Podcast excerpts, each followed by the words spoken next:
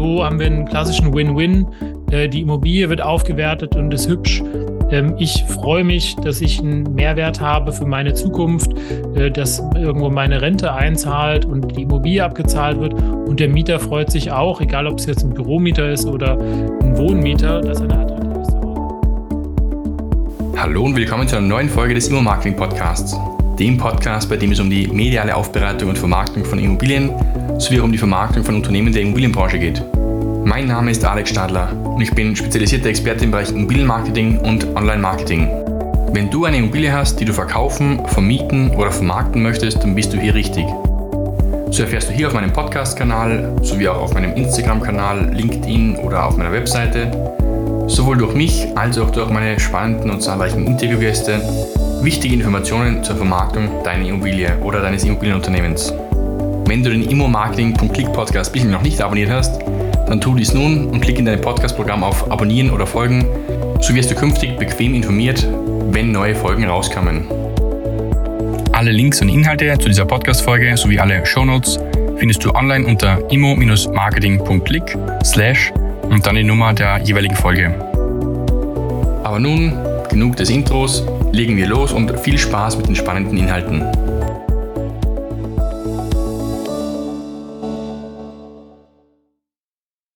Liebe Zuhörerinnen und liebe Zuhörer des Immo-Marketing-Podcasts, ich freue mich, euch heute wieder eine neue Podcast-Folge aufzeichnen zu dürfen. Mir gegenüber sitzt gerade, oder zumindest digital, der Martin Kronacher. Der sitzt gerade in Frankfurt am Main und freue mich, dich jedenfalls bei mir begrüßen zu dürfen. Hallo Martin. Hallo Alex, ja, freut mich sehr, dass ich heute bei dir sein darf. Ähm, und tatsächlich heute Premiere für mich das erste Mal Podcast-Gast sein darf. Vielen Dank für die Einladung. Sehr gerne, ja. Zum ersten Mal Podcast-Gast, aber du bist nicht Podcast-unerfahren, du hast ja selbst auch einen Podcast, den Immo Insights Podcast. Und darüber haben wir uns auch gewissermaßen kennengelernt, über unsere gemeinsame bekannte Dame, die Eva Schönbacher, die am Immo-Portal stammt. Und die hat dann mal zu mir gesagt, Alex, melde dich bei Martin oder umgekehrt, Martin, melde dich beim Alex. Und so sind wir quasi mal ins Gespräch gekommen. Ja, ganz genau. Vielen lieben Dank in diesem Sinne, liebe Eva. Wir grüßen Eva, genau, ja die Vorstellung von dir, du bist stolzer Vermieter und Podcaster, du bist seit zehn Jahren im Immobiliengeschäft tätig, Transaktions- und Portfolio-Management und neuerdings noch selbstständig. Eben auf Basis dessen, dass du einen Podcast hast und auch da, glaube ich, die erste oder zweite Folge deine eigene Vorstellung gewesen ist, glaube ich, in einstündiger Ausführung, würde ich mal sagen, den langen Abriss davon, den kann man sich dort nochmal nach, im Nachgang anhören. Und nachdem du jetzt dann auch neuerdings selbstständig bist, mach doch mal kurz deinen frischen Pitch, was du denn so aktuell jetzt dann machen wirst. Ja, also ich bin tatsächlich noch äh, komplett angestellt und du hast es kurz schon erwähnt, Transaktions- und Portfolio-Manager oder tatsächlich der offizielle Titel aktuell heißt sogar Integrated Portfolio Manager und im Prinzip berate ich große Unternehmen bezüglich ihrer Immobilienportfolien, die sie weltweit haben und äh, führe sozusagen da Transaktionen durch, berate sie äh, dementsprechend und manage die Prozesse, denn wie gesagt, die meisten äh, Projekte, die ich habe, die sind nicht in Deutschland. Tatsächlich habe ich ein Projekt in Wien aktuell. Ähm, aber äh, sonst glaube ich in Österreich zurzeit nicht. Ähm, aber ja, super, super spannend. Und das darf ich noch bis Ende des Monats machen. Und dann hast du völlig recht, dann geht's in die Selbstständigkeit. Ich persönlich hoffe ja eher, es geht in Unternehmertum. Ähm, und tatsächlich ist das jetzt auch wieder eine Premiere hier, dass wir heute darüber reden, weil ähm, die, die Entscheidung und die Kommunikation dazu fällt erst sozusagen heute damit. Also ähm, äh, ist noch nicht mal im eigenen Podcast passiert, ja. Und ähm, ja, was ich im Prinzip machen werde und wo mein Herz liegt, ist, äh, dass ich ähm, denke, dass mit Immobilien äh, kann man ganz Tolles erschaffen. Und ich meine nicht nur Geld, sondern ich glaube, wir verbringen alle sehr, sehr viel Zeit in den Immobilien. Egal, ob es jetzt eine Wohnimmobilie ist, egal, ob es ein Büroimmobilie ist oder in ein Industriegebäude. Und ich glaube, dass wenn man diese Immobilien gut gestaltet, dann bekommen die eine ganz andere Wertigkeit. Ja, also wenn du die Wohnung, ähm, die vielleicht eine, ich sag mal, Vierzimmerwohnung in eine Dreizimmerwohnung umwandelst und die der Familie jetzt besser passt oder andersrum, ähm, oder zum Beispiel eine Wohnung mit alten Teppichböden, die sehr unattraktiv ist, ähm, äh, neu ausstattest mit neuen Böden oder ein Büro attraktiv gestaltest, damit die Mitarbeiter gemeinsam arbeiten und Projekte gemeinsam voranbringen oder eben, sage ich mal, ein Werk so gestaltest, dass die Produktion schneller läuft, dann äh, schaffst du somit einen riesigen Wert. Und das finde ich super spannend, dass man diesen Prozess durchführen kann und also wirklich sieht, wie die Menschen davon profitieren. Und ähm, in allen meinen ähm, im, ja, Punkten in meiner, meiner ähm, ja, Vergangenheit als Makler und Projektentwickler habe ich das vorangetrieben und auch das möchte ich umso weiter äh, vorantreiben. Und äh, speziell möchte ich meinen Fokus darauf setzen, dass ich äh, Leute unterstütze, die richtigen Immobilien zu finden und das insbesondere in dem, ich sag mal, ja, Investmentbereich. Also wenn man sich jetzt überlegt, was mache ich als Altersvorsorge? Ich weiß tatsächlich nicht, wie es um die österreichische Rente ähm, äh, aussieht. Die deutsche Rente sieht ziemlich karg aus für mich. Ich glaube, nach elf bis zwölf Jahren jetzt tatsächlich arbeiten, würde ich eine Rente kriegen, ähm, wenn ich weiterhin genauso einzahle von 1400 Euro netto, äh, damit kann ich mir aktuell gerade so meine Wohnung in Frankfurt leisten ähm, und vielleicht das, den Parkplatz, aber nicht ähm, die Lebenskosten, die ich dann eventuell auch mit einer Familie und Partnerin und Enkelkindern hätte. Und von daher denke ich mal, viele Leute in meiner Generation ähm, äh, du gehörst ja auch dazu, die, sag ich mal, gucken in die Zukunft und denken sich, ah, was passiert mit unserer Rente, wenn wir eben nicht mehr sieben, acht Leute haben, die äh, die Rente für, für, ja, weiß ich nicht, vier, fünf abzahlen, sondern andersrum. Und ähm, ich glaube, da ist eine Lücke und da möchte ich gerne Leute unterstützen, diese Lücke eben mit den Immobilien zu schließen. Also einerseits durch das, dass man dann die richtige Immobilie für sich selbst findet, oder eben, wie du gesagt hast, Werte zu schaffen für die Immobilienoptimierung. Du sagst, Vierzimmerwohnungen umwidmen oder umändern in Dreizimmerwohnungen oder halt dann optische Aufwertungen zu machen, also die Werte anders dazu optimieren. Genau, also ich glaube einfach, es gibt sehr, sehr viele Immobilien da draußen, die nicht ideal genutzt sind, aus was auch immer für Gründen das sind. Ähm, in Deutschland haben wir ja auch zum Beispiel die Immobilien sehr lange. Äh, zum Beispiel Niederländer, die kaufen in ihrem Leben mehrere Immobilien, drei, vier, fünf Immobilien, die Amerikaner auch. Und äh, jedes Mal, wenn sie eine größere Immobilie brauchen, dann ziehen die einfach eine größere um. Und in Deutschland zum Beispiel ist immer der klassische Fall, dann sind die Kinder aus dem Haus und die Immobilie steht zur Hälfte leer. Und das ist eigentlich ungenutztes Potenzial. Und da denke ich immer, ach, da kann man das doch zum Beispiel besser nutzen. Und ähm, äh, ja, also sei es, sage ich mal, eine Veränderung im Grundriss, sei es, sage ich mal, der, das Beispiel, dass man einen Balkon anbaut und sozusagen somit einen besseren Wert schafft, bei einem Haus und, sage ich mal, einen höheren Lebensstandard für den Mieter gewährt. All diese Dinge sind im Prinzip Optionen. Es kommt immer sehr auf die Immobilie selber drauf an. Natürlich, wenn ich eine Eigentumswohnung habe, kann ich jetzt nicht ein paar Wände einreißen und äh, bestimmte Sachen machen. Aber auch hier, ne, ich kann mir überlegen, ähm, äh, will ich eventuell eine Einbauküche reinsetzen, um das attraktiver gestalten für den Mieter? Äh, will ich eventuell das möblieren? Also auch da gibt es ganz unterschiedliche Möglichkeiten, ähm, eben unterschiedlich bezogen auf das Produkt. Und das macht die Immobilie als Produkt attraktiver und ohne dass ich jemanden sage, oh, du musst jetzt das Doppelte von der Marktmiete zahlen, sind die Leute vielleicht bereit, mehr zu zahlen, weil es für sie wertiger ist. Und so haben wir einen klassischen Win-Win.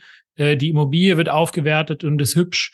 Ähm, ich freue mich, dass ich einen Mehrwert habe für meine Zukunft, äh, dass irgendwo meine Rente einzahlt und die Immobilie abgezahlt wird. Und der Mieter freut sich auch, egal ob es jetzt ein Büromieter ist oder ein Wohnmieter, dass er ein attraktives Zuhause hat.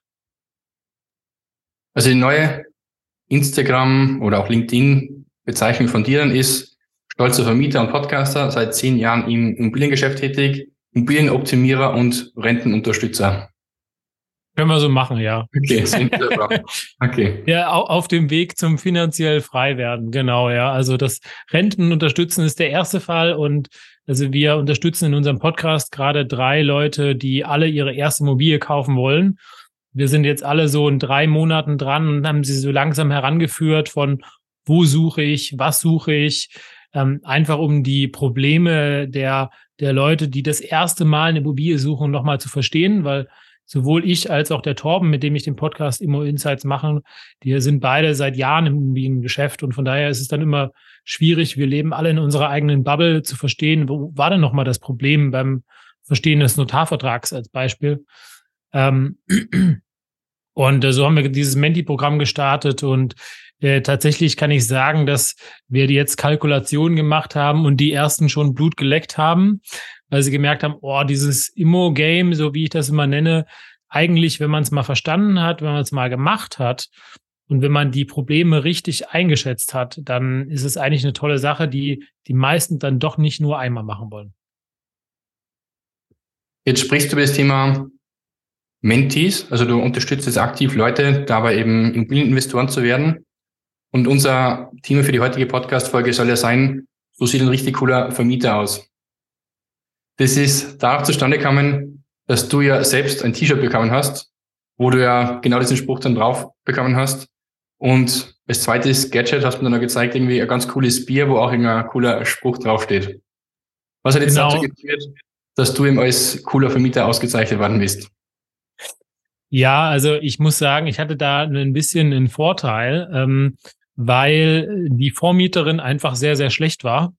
Und ich habe einfach nur mein Bestes getan. Also ich glaube nicht, dass ich der übermäßig geile Vermieter bin, aber ich glaube, die Kombination aus einem sehr schlechten Vermieter in der Vergangenheit, der sich einfach nicht gekümmert hat, und dann der Veränderungen im Haus, also speziell geht es da um das Mehrfamilienhaus, was ich vor zwei Jahren jetzt gekauft habe, genau. Ähm, äh, durch, durch diesen Weg, den wir da gemeinsam durchgegangen sind, im Haus, wo wir kaputte Türen hatten, Mieter, die ehemalige Duschhauben mitgenommen haben, äh, die normalerweise fest in der Wand verbohrt sind. Ähm, äh, Hunde hatten teilweise den Boden äh, bepinkelt und der war aufgequollen. Und die Leute, die im Haus gewohnt haben, die mussten halt diese Wohnung nehmen, weil sie teilweise eine schlechte Bonität hatten. Äh, wir hatten zum Beispiel eine Krankenschwester mit ihren zwei Söhnen, die da eingezogen ist und ähm, oder aber auch nicht ein hohes Einkommen haben. Und die waren natürlich, sage ich mal, gebeutelt vom Markt. Die hatten nur die Option, diese Wohnungen äh, anzumieten, äh, weil sie sonst nichts anderes gefunden haben und mussten das sozusagen aussitzen. Und ähm, ja, also ich glaube, das sind äh, vier Wohnungen. Die letzte Wohnung wird gerade äh, saniert. Ähm, das Ganze ging wesentlich schneller, als ich gedacht habe. War auch wesentlich anstrengender. Aber ähm, ja, ich glaube, wir haben, mussten einen Mieter rausklagen über Monate. Äh, wir haben dazu eine Folge gemacht. Das, äh, bei uns im Podcast ist die Mieterin bekannt als die Kotze-Mieterin. Ähm, das hat nochmal eine ganz eigene Geschichte. Aber ja, also so gefühlt alle Probleme, die man ähm, ja mit Mietern haben kann, glaube ich, in diesen zwei Jahren in dem Mehrfamilienhaus durchlebt. Ähm, und ähm, Feuchtigkeiten gehabt, die irgendwie aufgekommen sind und alles sowas. Aber im, im Prinzip ein toller Case für mich, äh, selbst jetzt, wo der Markt sozusagen in Deutschland ja nachgelassen hat, ich will nicht sagen eingebrochen hat, aber auf jeden Fall schon nachgelassen hat, weiß ich, ich habe das aus immer noch auch heute ähm, unter Konditionen gekauft, wo ich es jetzt verkaufen könnte und ich würde es verkaufen mit Gewinn.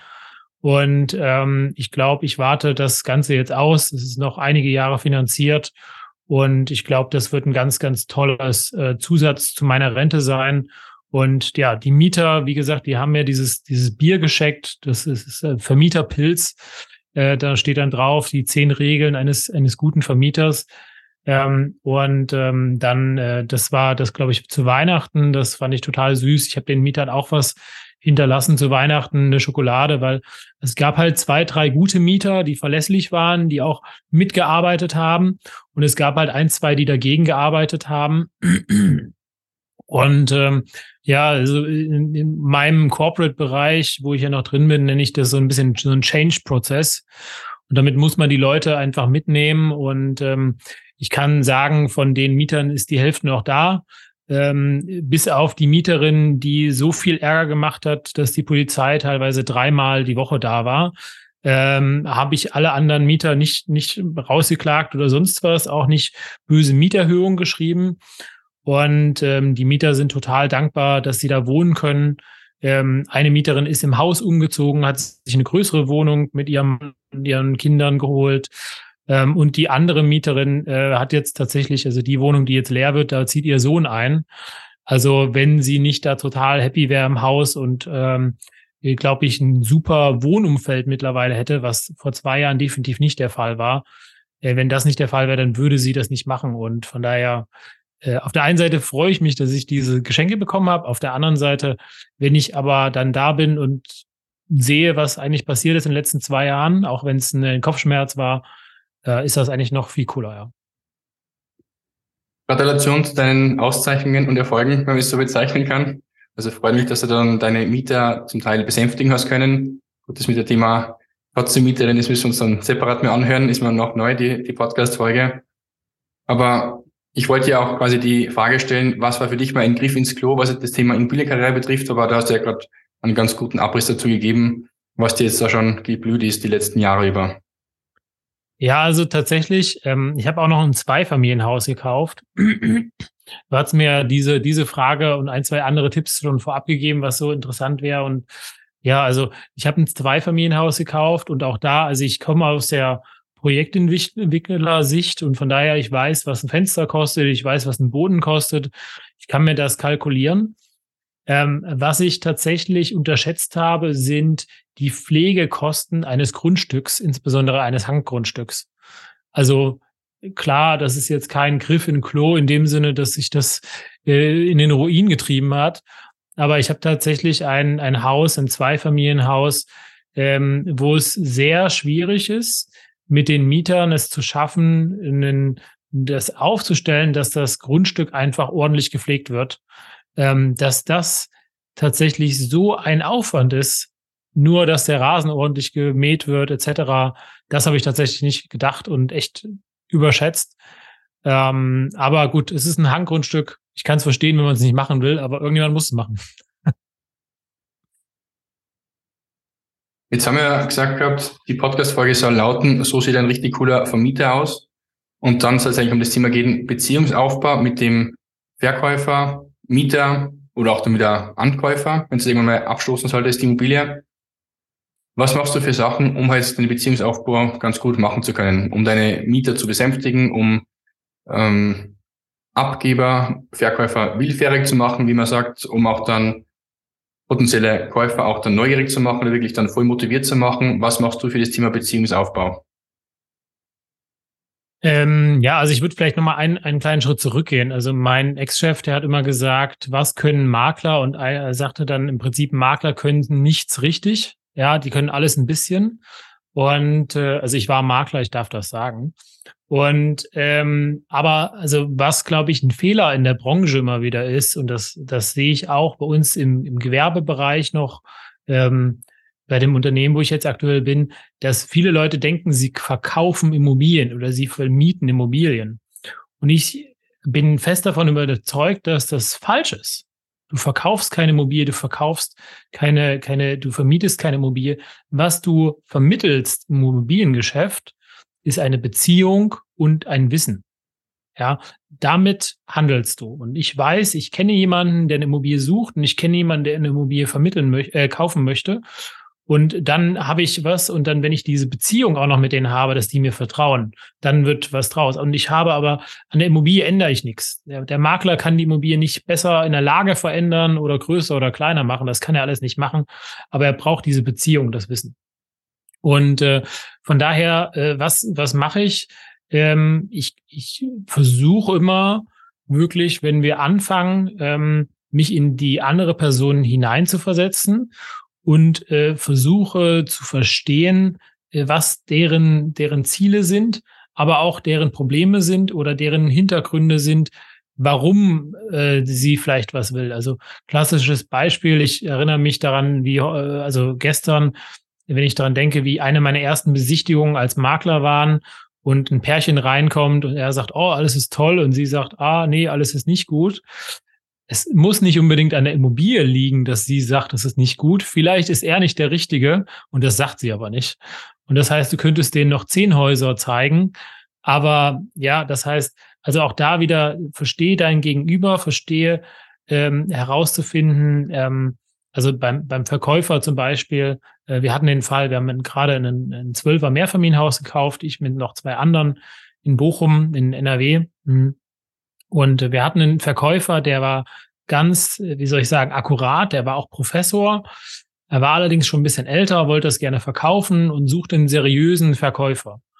Und ähm, er musste zu dem Zeitpunkt schon knapp 200.000 Euro vom Preis runter, also schon nicht wenig. Und es ging dann um die Diskussion, wie man den Preis weiter runterkriegt. Und wir wussten, wir können es nicht machen, wenn der Preis nicht weiter unten ist. Und ähm, wir wollten mit ihm telefonieren, all das wollte er nicht. Im Endeffekt äh, habe ich gesagt, nee, Moment, der ist Professor. Du musst mit ihm arbeiten, wie er ist als Professor. Und so habe ich ihm mit, mit den anderen zwei einen, einen sechsseitigen Brief verfasst, wo wir geschrieben haben, warum die Immobilie so viel wert ist, äh, wie sich das berechnet, was die Grundlagen dafür sind. Äh, wir haben äh, Artikel von der äh, EZB äh, verlinkt äh, mit der Zinssteigerungen und ähm, so das alles aufgeklügelt. Und wir haben vorher einen Prozess gehabt von zwei Monaten, wo wir versucht haben, einen Schritt weiter vorzukommen. Und es hat sich nichts bewegt, wirklich nichts bewegt, weil der Mann war schon äh, so emotional an einem Haus bezogen und wollte nicht den Preis runtergehen und hat einen Tag später gesagt, ja, okay, 70.000 Euro ist kein Problem. Und da waren wir waren wir selber fassungslos. Aber das zeigt wieder, dass du dich halt in die Person hineinversetzen musst, die da vor dir ist. Egal, ob es jetzt jemand ist, der, der, der Miete vielleicht von einem Amt bezieht, als dein Mieter oder dein, dein Verkäufer ist oder auch der Makler, ja. Ähm, all die Personen haben Beweggründe und ich glaube, wenn du nicht schaust, was du willst, sondern was die Person eigentlich will und wie ihr daraus gemeinsam einen Gewinn äh, generieren könnt, dann ist es ein Vorteil. Und der Gewinn war eben, dass er wusste, okay, das Haus geht in seriöse Hände. Ähm, äh, wir, wir sind nicht einfach irgendwelche Luftschläger, die einfach irgendeinen Preis da dran knallen, sondern es hat einen Hintergrund. Und wir haben ihm auch erklärt, okay, wir müssen das so machen. Ansonsten können wir alte Mieter nicht lange halten und müssen da hohe ähm, ähm, Mieten äh, durchsetzen.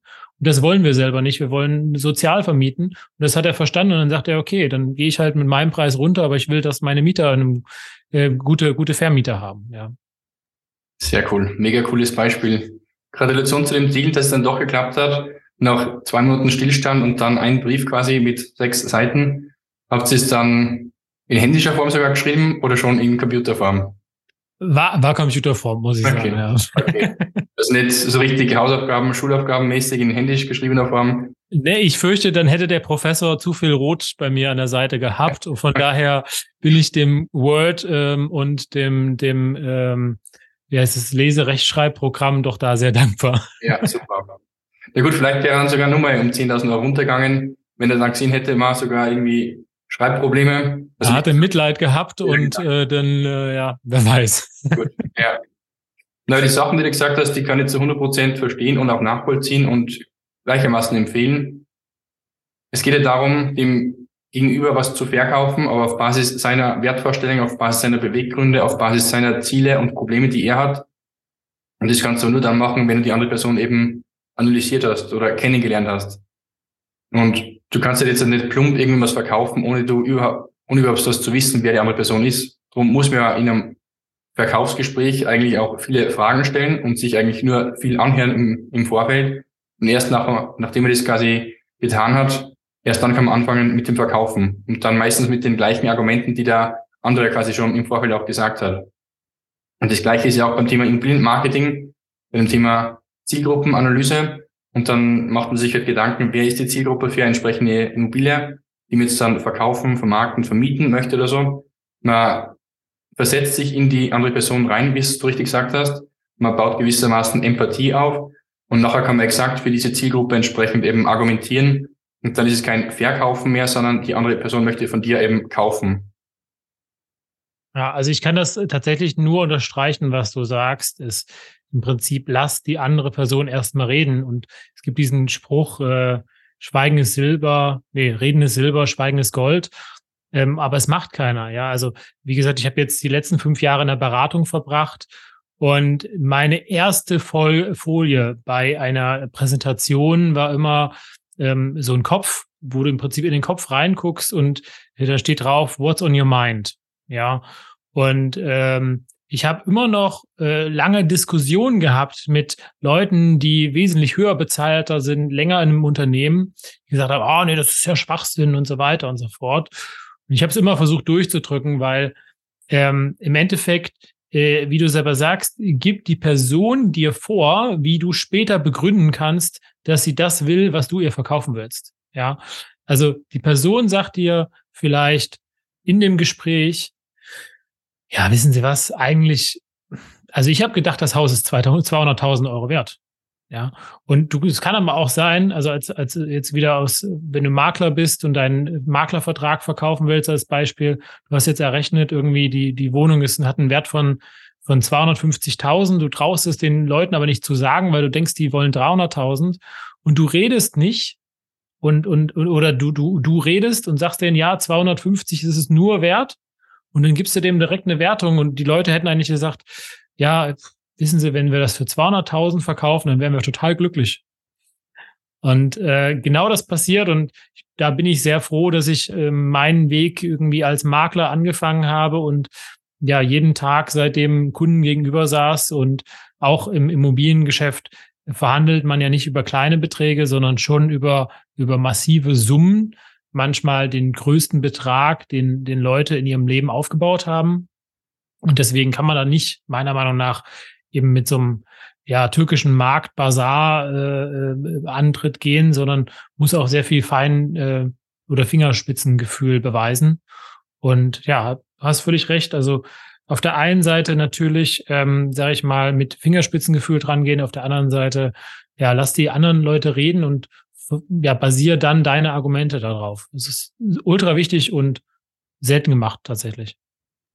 Genau, und da geht es wirklich darum, im Vorfeld auch die Persönlichkeit zu analysieren. Was ist deren Ziel für Motiv, für Problem, für Beweggrund und so weiter. Und erst wenn man das weiß, dann kann man halt entsprechend gut argumentieren und auch verkaufen.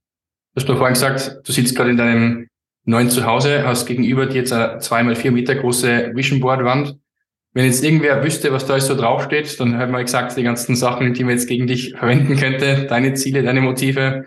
Also lass uns mal das Geheimnis, was da so draufsteht. Äh, das ist ein guter Punkt. Das habe ich so noch gar nicht gesehen. Tatsächlich, ähm, größtenteils hängen meine eigenen Immobilien da ähm, als, als Motivation, ein paar Sprüche und ähm, zwei andere Sachen. Ähm, es ist ein großer Knopf, äh, da steht drauf Reset, ja, weil ähm, äh, ich festgestellt habe, dass man oft einen Weg weitergeht, aber vielleicht gar nicht mehr so sicher ist, ob das der richtige Weg ist oder oft im Prozess nicht das nochmal überdenkt, was man da macht und man investiert weiter Zeit und eigentlich ist es schon umsonst. Also von daher, ähm, früher habe ich gedacht, ich muss immer alles beenden. Jetzt denke ich, wenn ich irgendwie bei 30 Prozent schon ein schlechtes Gefühl habe, dann lass es lieber jetzt direkt den roten Knopf drücken und sagen, nein, stopp und nicht mehr weitermachen, sondern ähm, wir fangen was Neues an. Und wenn ich die 30 Prozent verloren habe, dann ist das besser, als die 90 Prozent oder die 100 Prozent am Ende zu verlieren. Ähm, ähm, das ist das eine. Und das andere, das ist aber auch von einem internationalen Partner. Ähm, wir hatten da eine Präsentation zu in, in 2019. Ist ein Auto und es ist ein sportliches Auto. Und ähm, es ging darum, äh, weil sie gefragt hat in der Präsentation, also der, der Mann ist sehr, sehr gut in seinen Präsentationen, aber die, die Präsentationen sind nicht äh, super schön aufbereitet. Also da war einfach nur ein Bild auf dieser Präsentation. Und äh, er sagt, was seht ihr? Und alle gesagt ein Auto, der eine sagt ein Golf, der andere sagt ein Fiat. Und ich erinnere mich daran wie heute, weil ich sehe es und ich denke, ein Fokus. Ford Focus, ja. Und er sagt genau, Fokus. Und, und wer, wer macht diesen Fokus? Wer hat diesen Fokus? Wer guckt sich den Fokus? Also wer, wer fokussiert sich täglich da auf seine Sachen? Was, was ist dein Fokus heute? Ja, also es ist auch, finde ich, enorm wichtig, egal ob es jetzt das Gespräch ist oder ein Projekt, äh, fokussiere dich darauf, was eigentlich wichtig ist und äh, versuch mal vieles andere auszublenden, denn gerade wir heute mit unserem Handys und allem anderen, ähm, wir, wir verlieren oft den Punkt und so bin ich jetzt schon wieder vom Thema, ähm, wie man eine gute Beziehung handhabt und gute Gespräche zu einem Auto gekommen. Ja. Ja, genau. Also wir könnten es auch nur weiter abschweifen von wegen Fokus und was man alles dafür machen könnte und Miracle Morning, was ich jetzt auch bei dir weiß, dass du so machst.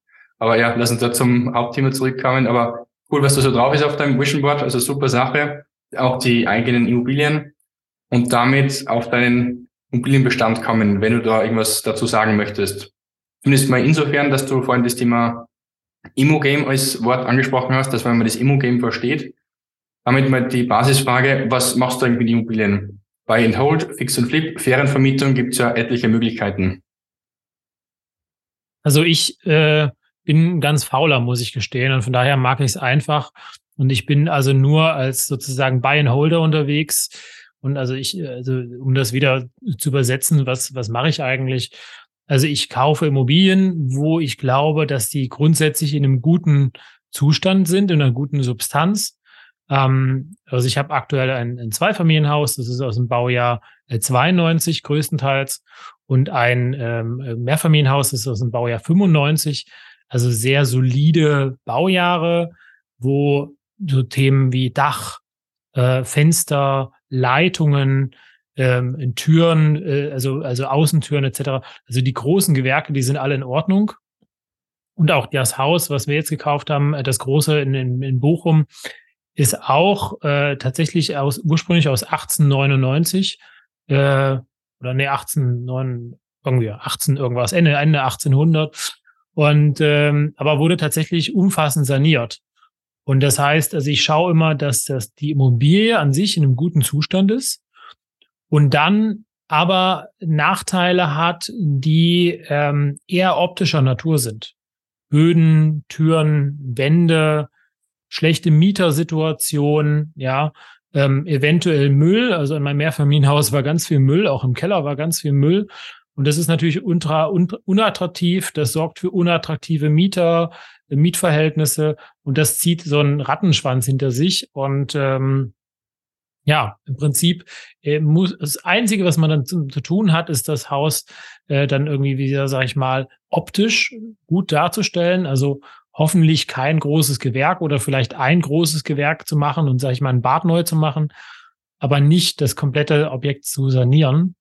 Und äh, direkt kommen wir zurück zum Thema, stellen wir einen ganz anderen Wert, ja. Also das, das Zweifamilienhaus war vorher genutzt von ähm, äh, zwei älteren Personen, die ähm, ja in, in der Rente waren und auf äh, 250 Quadratmeter alleine gehaust haben. Und äh, deren Nutzwert davon war natürlich nicht besonders hoch. Wogegen jetzt da eine Familie wohnt und ein Single und beide freuen sich sehr, dass das, äh, sage ich mal, dieses optimal nutzen können. Und da ist wieder das, das gleiche Thema. Es ging um optische Aufbesserungen, die verhältnismäßig einfach waren oder wenig gekostet haben. Und jetzt hat das Haus eine ganz andere Wertigkeit und somit, wenn ich es verkaufen würde, auch einen anderen Wert. Und das, das ist das, was ich versuche. Und das würde ich sagen, auch nicht in der riesigen Stückzahl, denn natürlich macht das irgendwo Arbeit, aber ähm, auch mir das jetzt zu sagen, also das Haus in Bochum, wir haben tatsächlich dieses Haus gekauft auf einem Wert von irgendwo 900 Euro im Quadratmeter. Und der Markt sagt dort tatsächlich nur einen Wert an von 1600. Aber trotzdem sieht man schon, äh, pro Quadratmeter haben wir deutlich, deutlich weniger gezahlt als der Markt. Selbst wenn der Markt jetzt aktuell nur bei 1200 wäre, haben wir trotzdem nochmal 30 Prozent, 40 Prozent weniger gezahlt. Ähm, und äh, das bei einem guten Zustand. Ja, und ich glaube, das mein mein Immo-Game sozusagen ist nicht ähm, 100.000 Wohnungen zu kaufen und dann bei jeder Wohnung fünf Euro im Monat zu machen, sondern einen guten Wert einzukaufen, den gut zu verwalten, die Mieten zu entwickeln, die Mieten, Mieter zu entwickeln, ja, um das auch so zu sagen, ohne jemanden rauszukündigen, aber einfach ähm, ja so zu entwickeln, dass es profitabel ist für mich am Ende des Tages auch. Und ähm, dann ja langfristig zu denken. Ne? Also prinzipiell jedenfalls Buy and Hold und damit eben ganz guter Einkauf von soliden Immobilien, die dann soliden Basiszustand haben, aber halt einen optischen Aufbesserungsbedarf haben. Ganz mhm. genau, ja. Super. Die Fragen, die ich dir stellen wollte, die zum Teil aber auch schon beantwortet worden sind.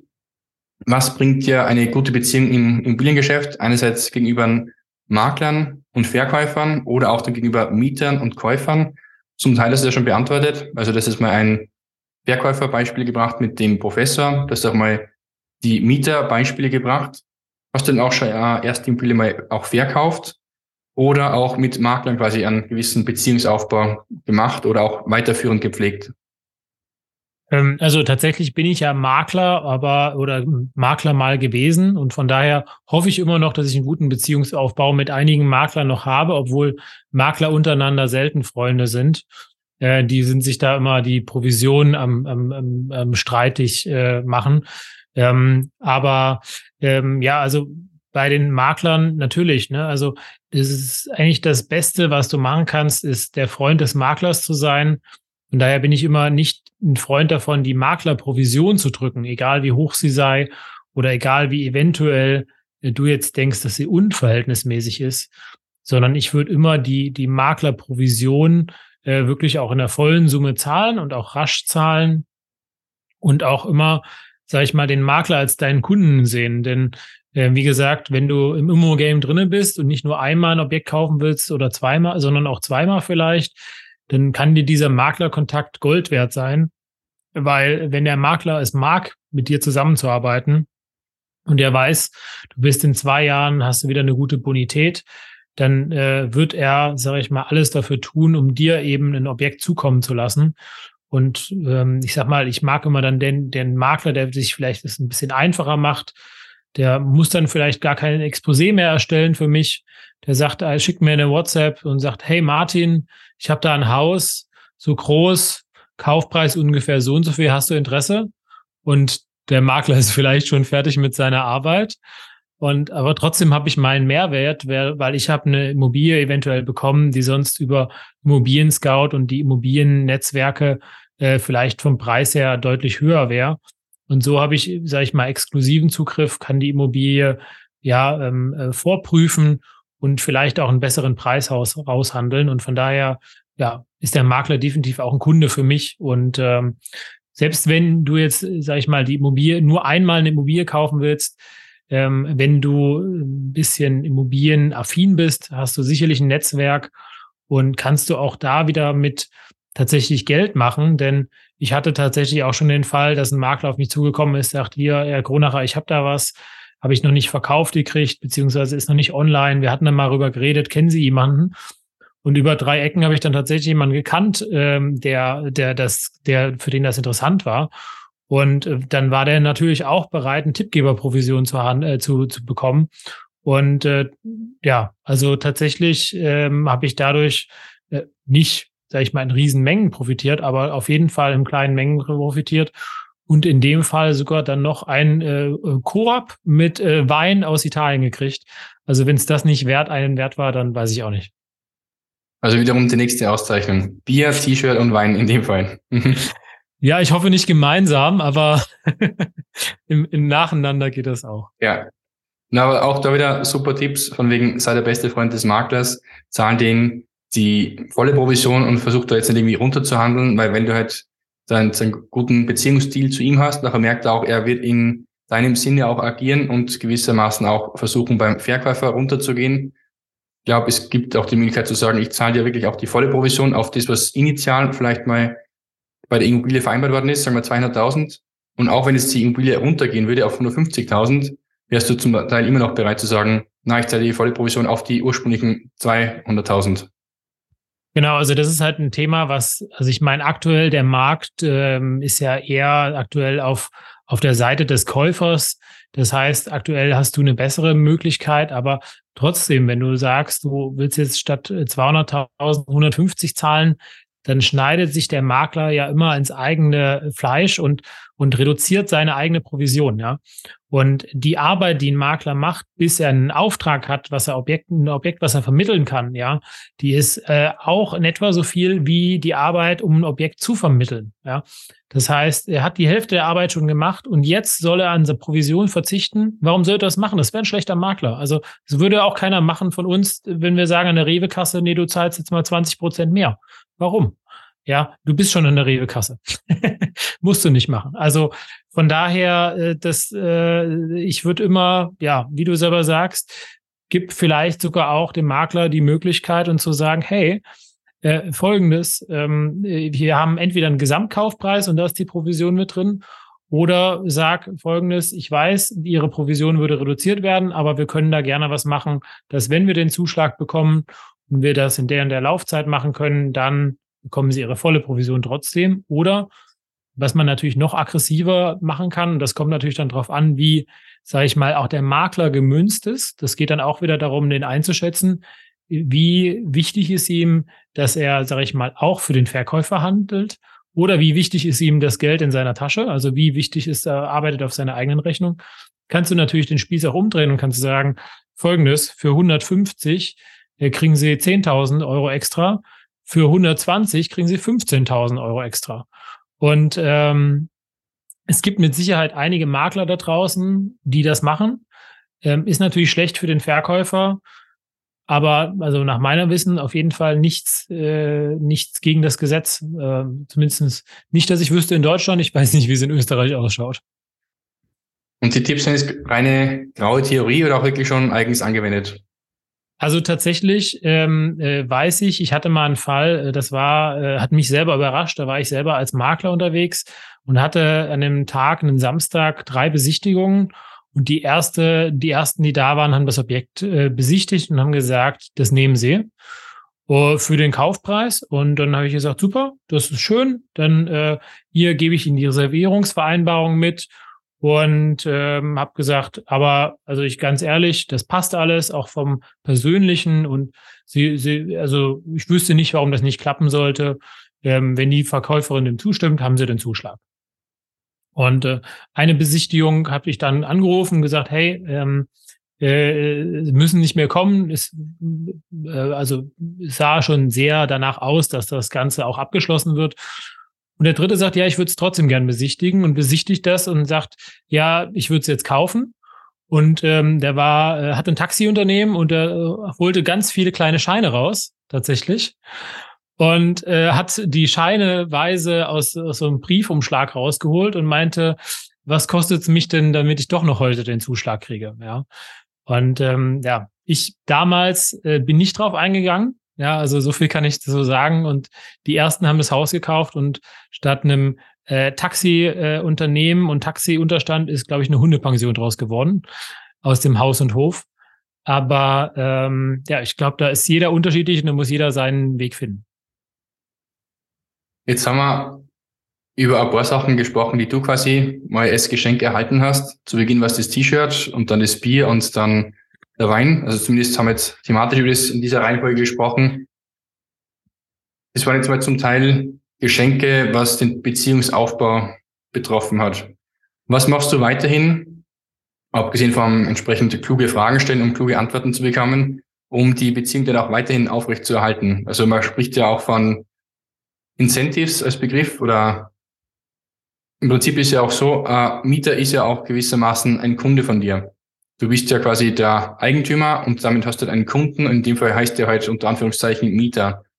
Und gleichermaßen wie jetzt auch ein Geschäft hat, ein Business, ein Unternehmertum, wie du hast, ist halt auch so, dass man entsprechend die Kunden immer wieder glücklich stellen sollte. Nur wenn du halt einmal vermietet hast, nicht, dass du jetzt dann fünf Jahre lang nichts mit ihm mehr zu tun hast. Demnach sollte man natürlich auch nicht nur Beziehungsaufbau machen, sondern auch Beziehung halten. Machst du da irgendwas regelmäßig? Einmal wöchentlich an lieben Gruß schreiben oder einmal im Quartal irgendwer Newsletter-E-Mail oder einmal im Jahr, also das Geschenkkorb verschicken. Was machst du da so? Ähm, ja, also tatsächlich habe ich über die Frage auch nachgedacht und dachte, Mist. Ostern ist schon wieder vorbei.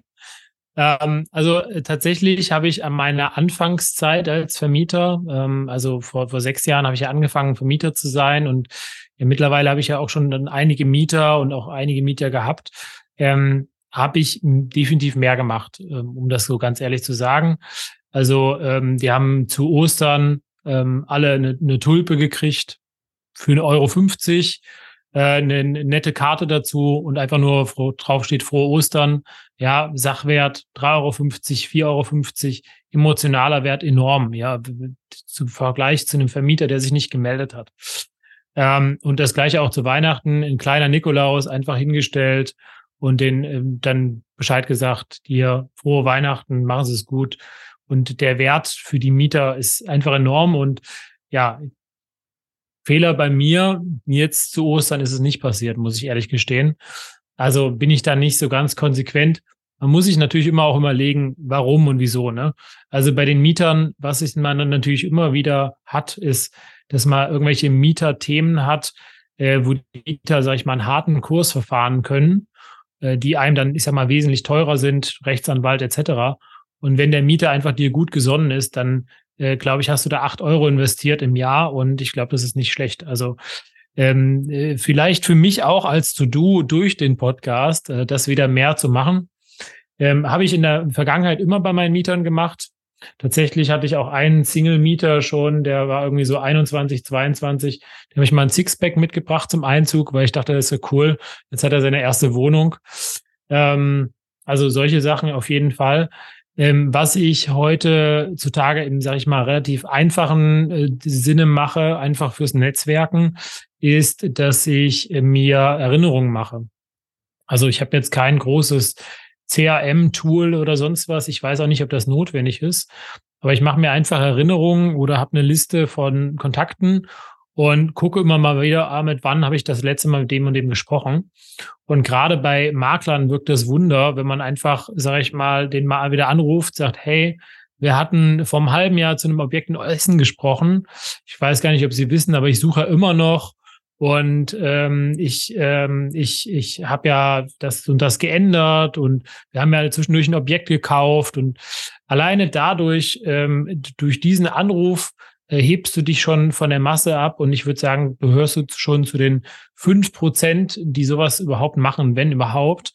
Und alleine dadurch äh, hast du es dir eigentlich schon sicher, dass wenn du das ein, zwei Mal machst, ähm, dann da ein, ein positives Feedback hinterhältst und ein Objekt bekommst off-market und dann natürlich die Möglichkeit hast, ja, ein Objekt vielleicht 10, 20 Prozent günstiger zu kaufen und das sind schnell 20, 30, 40.000 Euro, die du da sparst. Also der Wert von diesem fünf Minuten Anruf kann enorm sein.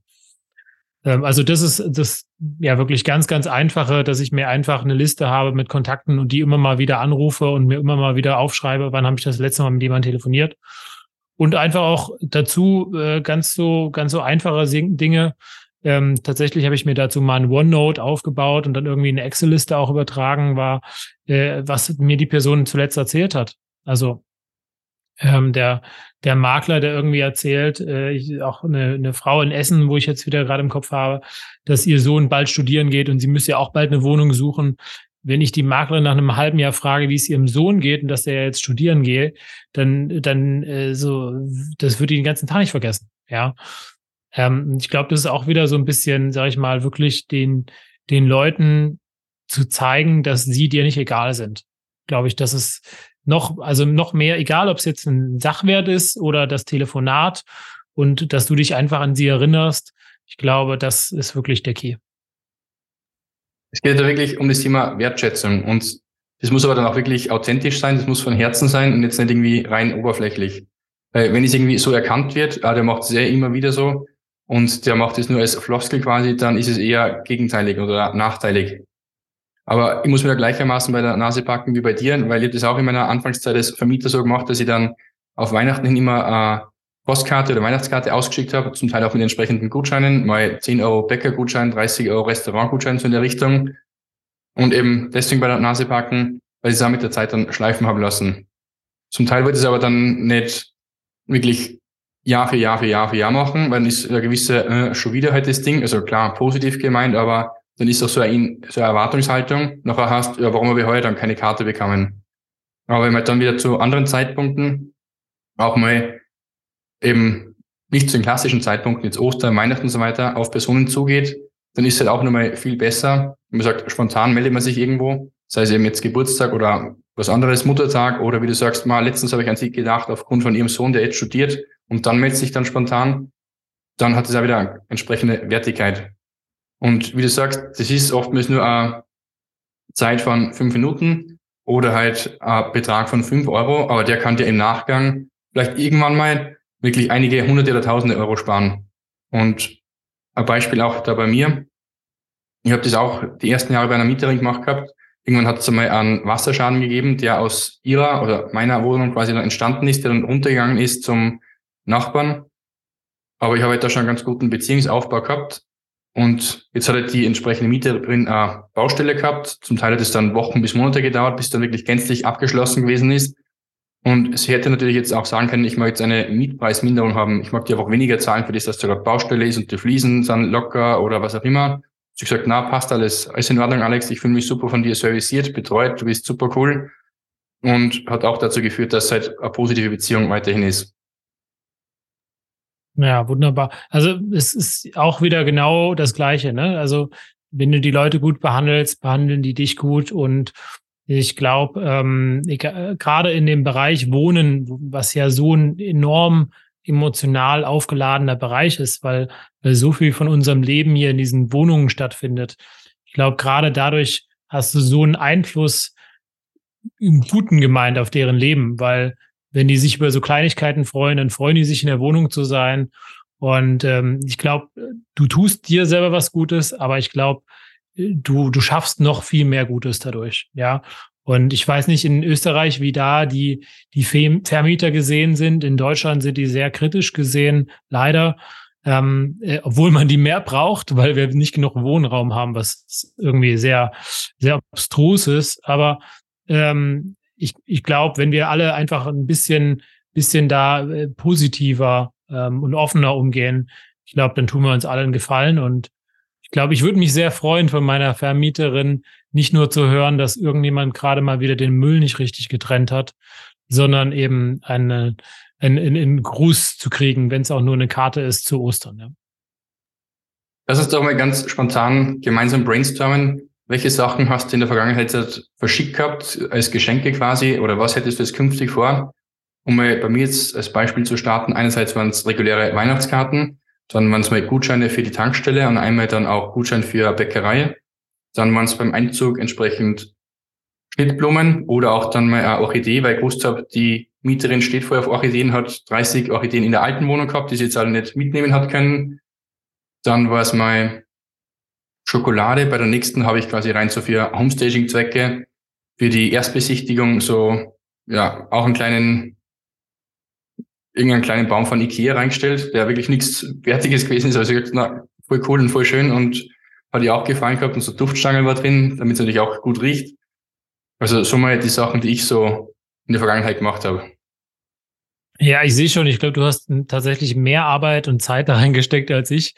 Ich bin da doch eher dann ein bisschen plumper. Ich glaube, die Frauen haben immer bei mir Blumen gekriegt und äh, die, die Männer äh, haben mal einen Wurstkorb gekriegt und äh, mal ein Sixpack Bier und äh, irgendwie, ja, wie gesagt, zu, zu Weihnachten irgendwie eine, eine Osterblume und dazu einen netten, netten Brief. Und tatsächlich, äh, und das gleiche auch zu, zu Weihnachten mit einem kleinen Weihnachtsmann. Tatsächlich viel mehr war es nicht, aber ich glaube, ähm, ja, wie du selber sagst, es kommt halt darauf an, dass das echt ist. Und ich glaube, also ich glaube gar nicht, dass man den, den Mietern, sage ich mal, einen Gutschein schenken muss über 20 Euro zu Weihnachten oder so. Natürlich ist das nett, aber ich glaube, der Punkt zwischen, er schickt mir, weiß ich nicht, eine, eine Blume ähm, äh, zu Ostern äh, mit einem mit einem Brief und frohe Ostern und ähm, äh, mit einem netten Spruch drauf, bis zu, ich gebe ihm 20 Euro für, damit sie essen gehen können. Ich glaube, der emotionale äh, Unterschied ist gar nicht so groß. Ähm, und du hast schon wieder viel mehr, ich sag mal, finanzielles reingepackt. Also tatsächlich glaube ich, aber vielleicht ist das auch schon wieder eine Sache bei mir. Ich würde mich schon wieder mehr freuen, einfach nur über einen netten Brief und über die Blume. Aber kommt natürlich darauf an, ja, wie, welchen Mieter du hast. Und ähm, ich glaube, der, der Mieter, der äh, vom Amt ist, ähm, der, der vielleicht nur einen bestimmten Betrag monatlich übrig hat, ähm, äh, der vielleicht auch nicht unbedingt an der Blume interessiert ist, den catchst du natürlich mit den 20 Euro viel mehr, ja. Ja, ganz richtig. Nachtrag, ich glaube, bei mir ist auch mehr Sechserzahl gewesen oder Sixpack, wie du sagst. Und einmal waren es auf Weihnachten hin eben Kekse oder Plätzchen. Aber ja, wie du sagst, jeder hat irgendwie andere Sachen, auf die er dann steht, die er halt dann haben möchte. Und der eine mag halt keine Kekse oder keine Blumen, weil er halt ein Junggeselle ist und der andere macht halt dann eben mehr Bier oder andere Sachen. Ich habe tatsächlich immer noch was nachzuholen. Im Podcast sieht man das nicht, aber ich habe hinter mir immer noch ein Plätzchen ähm, Plätzchen-Ausstecher äh, stehen äh, im Regal und zwar in einer Hausform. Und äh, das träume ich tatsächlich davon. Ich weiß noch nicht, äh, an, an wen ich das machen kann. Ich weiß noch nicht, wer mir das macht. Aber ich würde eigentlich gerne dieses Jahr zu Weihnachten an, an, an, an Kunden ähm, dann aus dem neuen Unternehmen gerne Plätzchen verschicken in Hausform Ähm, noch ein, ein To-Do mehr auf der Liste. Ich glaube, äh, wir müssen aufpassen, dass wir nicht so viel reden, sonst äh, habe ich noch viel mehr zu tun. Aber ist ein guter, guter Ansatz auf jeden Fall. Und ja, ist natürlich auch wieder ein Thema, was äh, super äh, persönlich ist, ja. Also diese so selber gestochene Plätzchen. Ja, cool. Ich glaube, wir haben jetzt schon extrem coole Sachen gesagt, die man eben machen kann für den Beziehungsaufbau oder auch für das fortwährende Beziehung halten. Magst du, du magst du dazu irgendwelche Sachen ergänzen? Hast du irgendeinen speziellen Tipp, den man jetzt beachten sollte, wenn man jetzt als Podcast-Zuhörerin oder Zuhörer entweder weil das frisch anfängt mit dem, Immo, mit dem Immo-Game, wie du gesagt hast, wenn man bereits im Immo-Game drin ist, sei es entweder als Vermieter oder als Verkäufer oder als Immobilienmakler oder Bauträger und so weiter. Welchen Tipp würdest du nur gerne mitgeben wollen? Anfangen, glaube ich. Also ich glaube, solange es aus einer positiven Sicht gemeint ist und nicht irgendwie, sag ich mal, sexistisch oder so, äh, doppeldeutig ist oder so, solange es einfach nur positiv gemeint ist, kannst du damit nichts falsch machen. Und selbst wenn der Mieter sagt, ich trinke gar kein Bier, ähm, ist das zehnmal besser angekommen, als es nicht zu machen. Und selbst wenn der Mieter sagt, oh, dumm, ich bin irgendwie fünf Tage gar nicht zu Hause gewesen und jetzt ist die, die Tulpe verwelkt, äh, ist das trotzdem angekommen. Und äh, von daher machen. Genau. Und wie du gesagt hast, es muss ja wirklich von Herzen kommen, es muss echt sein, es muss authentisch sein, ist ja jetzt nicht fake rüberkommen, weil sonst hat es einen gegenteiligen Effekt auf dich. Es muss wirklich eben äh, echter Mehrwert dann sein, die man damit dann vermitteln möchte. Ja, mein, mein ehemaliges Unternehmen tatsächlich, ähm, das Maklerunternehmen hat das ein bisschen schlecht gemacht. Die haben Weihnachtskarten gemacht, die haben dann die Karten gekauft und da haben die dann Einleger reingelegt und da haben die dann nur unterschrieben drin und sie haben es nicht mal geschafft, diese Einleger einzukleben. Und das war das, also ich meine, ich war bei dem Unternehmen, aber äh, also die wussten nicht, wer welchen Text gekriegt hat oder wahrscheinlich haben die 150 Mal den gleichen Text raus, rausgeschickt. Äh, irgendein Auszubildender ähm, hat, äh, hat die, die Namen vorne drauf geschickt und äh, schrieben und äh, irgendwie haben alle 150 Mal unterschrieben. Und ähm, ja, natürlich wurde ein, ein, ein Brief verschickt zu Weihnachten, dann am besten aber auch noch am 25. Dezember fertig gemacht, so gefühlt. Und äh, das hat aber total den Punkt verfehlt. Ja, also ähm, tatsächlich habe ich auch, glaube ich, bei mir die Erinnerung im Kalender für Weihnachtsgeschenke sorgen Ende September. Auf jeden Fall rechtzeitig damit starten, ja. Mhm. Also Martin, es war, es war bis jetzt auf jeden Fall ein sehr positives Gespräch, war sehr cool. Auch ich habe viel lernen können und ich denke, wir können auch für heute mal zum Ende kommen. Vielleicht auch da schon mal Vorankündigung. Es soll ja auch ein weiteres Gespräch geben, wo ich dann umgekehrt bei euch dann sein darf, bei dir und beim Torben, wo ich dann nochmal zum Sprechen kommen darf mit ja, eurem Immo Insights Podcast. Ich sage an dieser Stelle jedenfalls schon mal vielen Dank für deine Zeit, für dein reges Interesse und vor allem für die ganzen coolen Tipps, die du gegeben hast, die eben für mich relevant sind und bestimmt auch für die ganzen Zuhörerinnen und Zuhörer. Danke, Martin. Ja, danke dir, Alex, dass ich dabei sein durfte. Ähm, ja, wenn jemand Interesse hat, äh, gerne über über Instagram Martin Kronacher. Früher war ich mal äh, at, äh, äh oder Hashtag Immomartin. Das habe ich mir irgendwie selber zerschossen. Ich hoffe, das kriege ich da wieder hin. Aber äh, gerne zu erreichen. Ich freue mich, wenn ihr Podcast reinhört oder wenn ihr Fragen habt, immer gerne melden. Und ähm, ja, ich freue mich ganz doll auch, dass du bei uns in die Folge kommst äh, mit deinem mit deinem Wissen äh, aus dem Immo-Marketing. Ähm, denn gerade im Immobilien-Game ist Marketing enorm wichtig wie wir es schon festgestellt haben, kann man enorm hohe Beträge ähm, verhandeln. Und von daher ist der richtige Verkauf noch wichtiger. Und von daher freue ich mich super auch, dass du bald bei uns Gast bist. Super, schön. Danke dir. Und ja, wer dich eben finden möchte, natürlich werden in den Shownotes dann alle Links zu dir auch dann veröffentlicht, sei es Instagram oder LinkedIn oder Webseite, die es wahrscheinlich auch künftig dann geben wird von dir, von deinem neuen Business. Auch dann nochmal viel Erfolg und dann alles Gute für die neue Selbstständigkeit. Danke, Martin. Bis bald. Danke, ich schreibe es mir auf. Wir bleiben in Kontakt. Gerne. Ciao. Das war's nun auch mit der heutigen Folge. Alle Links und Inhalte zu dieser Podcast-Folge sowie alle Shownotes findest du online unter immo-marketing.click slash und dann die Nummer der jeweiligen Folge. dir hat die Folge gefallen und du konntest dir ein bis zwei Tipps für dich mitnehmen, dann hat sich das Hören dieses Podcasts ja schon für dich gelohnt. Wenn du Fragen hast und etwas Spezielles wissen möchtest oder Unterstützung benötigst für dein Immobilienmarketing, dann schreib mir gerne eine Nachricht. Entweder eine Mail an podcast.alexstadler.at oder auch eine Direktnachricht auf Instagram oder auch auf LinkedIn. Wie gesagt, folge bzw. abonniere diesen Podcast, um dir künftig weitere Podcast-Folgen anzuhören und bequem darüber informiert zu werden, wenn neue Folgen veröffentlicht werden. Danke jedenfalls für dein Mit dabei sein bei dieser Podcast-Folge. Aber jetzt liegt es an dir und viel Spaß mit der Umsetzung. Dein Immobilienfotograf sowie Immobilien- und Online-Marketing-Experte Alex Stadler. Ciao.